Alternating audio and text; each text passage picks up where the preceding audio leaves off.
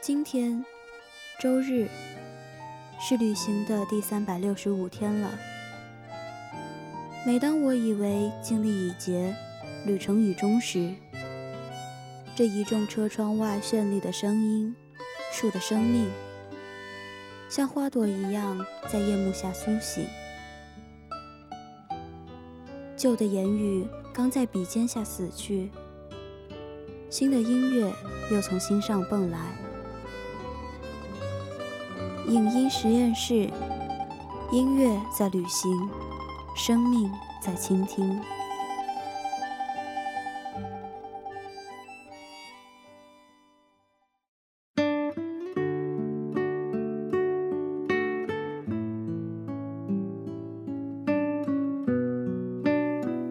世界上大概没有一个地方像日本那样，永远从容地享受美食，永远不遗余力地制作美食。他们把料理当成艺术，而他们自己就是艺术造就者本身。在日本生活急需仪式感，我们去寺院看枯山水，换上浴衣参加游园祭，在晚秋的神社里赏樱花。再细究下去，就到了一日三餐里面。日式料理讲究搭配与摆盘，他们对美食的欲望中掺杂了更多的仪式感，不是为了填饱肚子而吃。而是享受一种创造的美感。日料精而少，种类繁多，注重颜色搭配，讲究食材选取。日料更讲究季节性，什么季节有什么食材，便是美食制作的首要基础。而后经过细致的烹饪，日料就呈现得十分考究了。在这快速变化的世界里，静下心来品尝着清淡可口的料理。无疑是一场味蕾爆发的体验。那么今天，影音实验室将为大家介绍两部关于日本美食的电视剧和电影，让我们一起走进京都，走进这个料理的国度，感受美食中被投注的真心与热爱，以及那些背后的故事。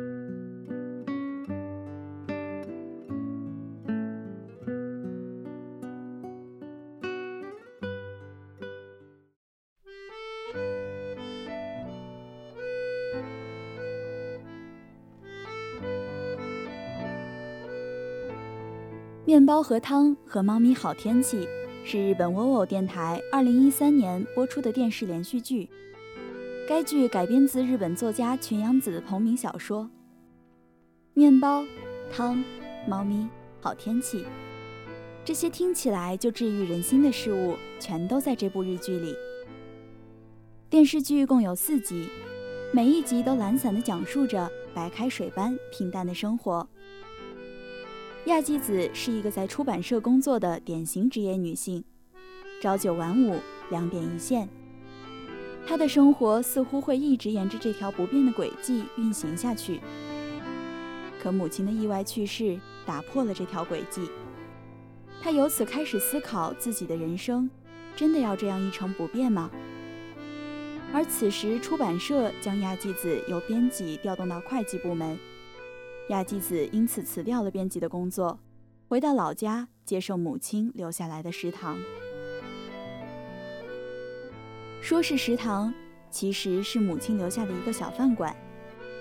亚纪子将它重新装修，改成了一家只在中午营业的食堂，只做由纪子拿手的面包和汤。亚纪子与一只经常在食堂外溜达的流浪猫很对脾气，于是他收养了这只猫。而新开张的食堂也迎来了身材高大的女店员志麻。食堂渐渐走上正轨，生活也走上了新旅程。这段旅程里有面包、汤、猫咪、商店街的好邻居、各色各样的顾客，还有暖洋洋的好天气。在与他们的相处中，亚纪子发现了他们身上独特的品质。那是只有一个人沉浸的进入生活状态中才能体会到的细微美好，那是以往忙忙叨叨、焦头烂额的亚纪子绝不会注意到的小确幸。高大的志麻对植物有着特别的迷恋，生病重新上班后，会先蹲在门口看花盆里的花，自己呢喃地说着：“好像缺水了呢。”咖啡馆的老板娘煞有其事地对亚纪子说：“即使一个人也要坚持营业。”咖啡馆的女店员小雪要去寻找生活的真谛。花店老板有颗容易伤感的心。杂货店老板对孩子非常有耐心。住持在樱花飘落的时候说自己曾经是个不良少年。各色各样的顾客在亚纪子的食堂里演绎着他们人生的生活剧，而让这些与亚纪子产生联系的是虽然品种少却鲜美可口的面包和汤。面包是天气好的周末去野餐的最佳拍档。亚纪子在食堂菜单里给出的面包种类很多，有奶油菠菜炒三明治、火腿芝士焗焗三明治和彩椒菜丝火腿三明治。将一小块黄油放至锅中融化，热气腾腾冒出，打入鸡蛋，金灿灿的蛋液铺满锅底，很是好看。最后，面包中加入两片火腿，两片芝士。亦或是做成素味，翻炒菠菜，加一小勺美乃滋和盐混合，吐司两片，相对的两面涂上奶油，切去硬边，中间再切一刀，就是奶油菠菜炒三明治了。不过食堂里经常来的小朋友喜欢吃牛肉饼面包，炸得热乎乎的牛肉饼，鲜嫩的汁，最后放一勺满满的碎白菜，小朋友们满意极了。一个面包配一份汤，有香浓的玉米碎粒汤，清爽的奶油青豆汤，好看又解腻。从细节来讲，这部剧十分讲究色彩搭配，主角们的服装颜色大多是浅米白色或是深闷青色。食堂的布置偏北欧风，墙是大片的白色，一张张桌子是木讷的深棕色。而这样的好处是。观众会把视线更好地聚焦在美食上，相对于背景的朴素搭配，食材的选择就十分多彩亮丽了。蛋是煎到刚好的黄色，彩椒有绿的、黄的、红的，青豆汤的绿绿得像抹茶，培根的肉质透着鲜嫩的红，玉米粒碎的白与黄相间。这么多的颜色，让人的味觉在被吸引之前，视觉先得到了满足。一个人，一间食堂，一只猫，一份面包和汤，便是生活。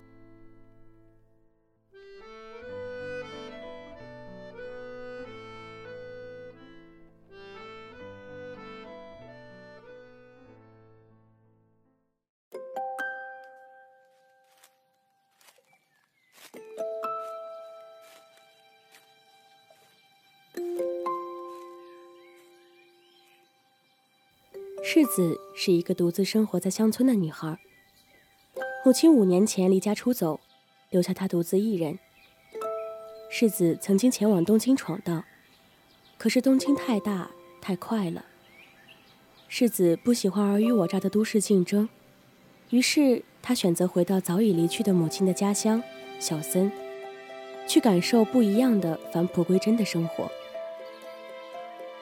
回到小森的世子特别安静，他把自己活成了一棵树，非常沉默，自然生息，从容成长，以此对抗冷漠而又残酷无常的命运。世子为了实现自给自足，开始为获取每天的食材而学习种田。他细致地为自己准备一餐一饭，慢慢咀嚼品味自己采摘制作的饭食。在电影长达四小时的片场里，百分之九十的言语都是他的独白，而百分之九十的情节都是他的食物。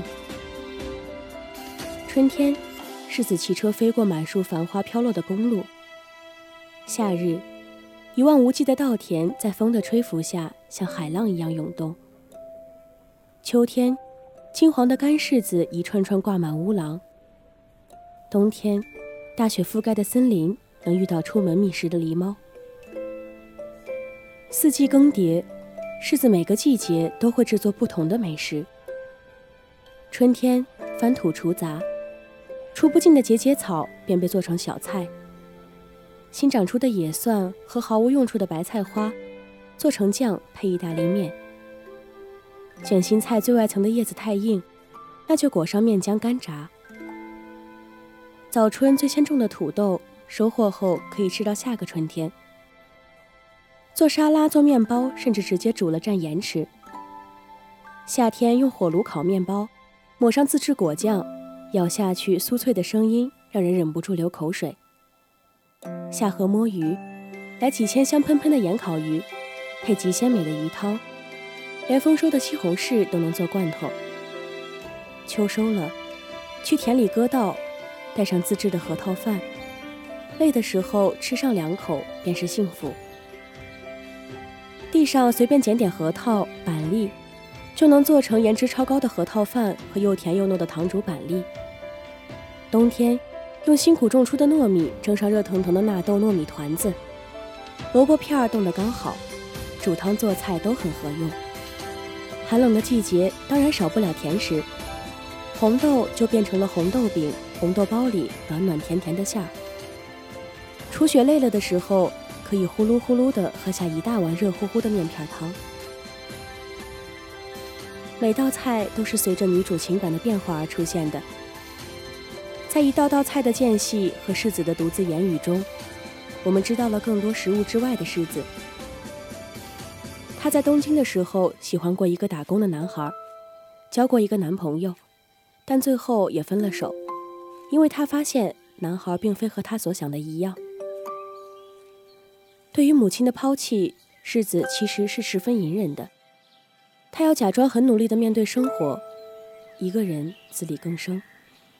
整部影片以一种慢节奏的方式讲述着食物，偶尔拉近的镜头和聚焦，才会更清楚地看到世子淡漠表情下的一点孤独。独居总是自由又孤独的，总要找一点寄托，才会不那么形单影只。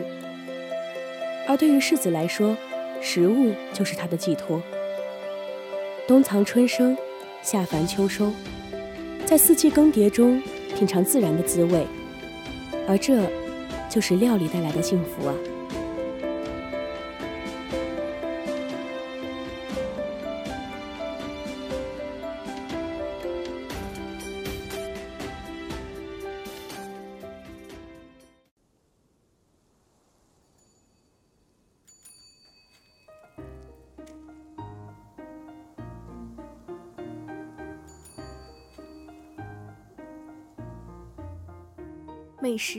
也许就是美好的食物的缩写，它是能增加幸福感的东西，所以人们常说美食是通往幸福的捷径。不开心时吃东西能让人变高兴，开心时吃东西更能让人变得高兴。我们庆祝，我们喝酒，我们聚在一起，这些都是离不开吃的。我们已经从到点了，我们该吃饭了，变成了。哪里新开了一家店，我们一起去吃吧。我们的需求慢慢变成了追求。也许是我们对于吃的定义太过于狭隘了，又或许是环境条件限制了我们对食物的追求。这个世界其实还是有很多美食值得我们去品尝的。如果你刚好收听到我们的节目，如果你刚好觉得幸福满满，如果你刚好喜欢的人在身边。那就一起吃顿饭吧，餐厅也好，食堂也罢，总之呢，一起吃饭才是正经事。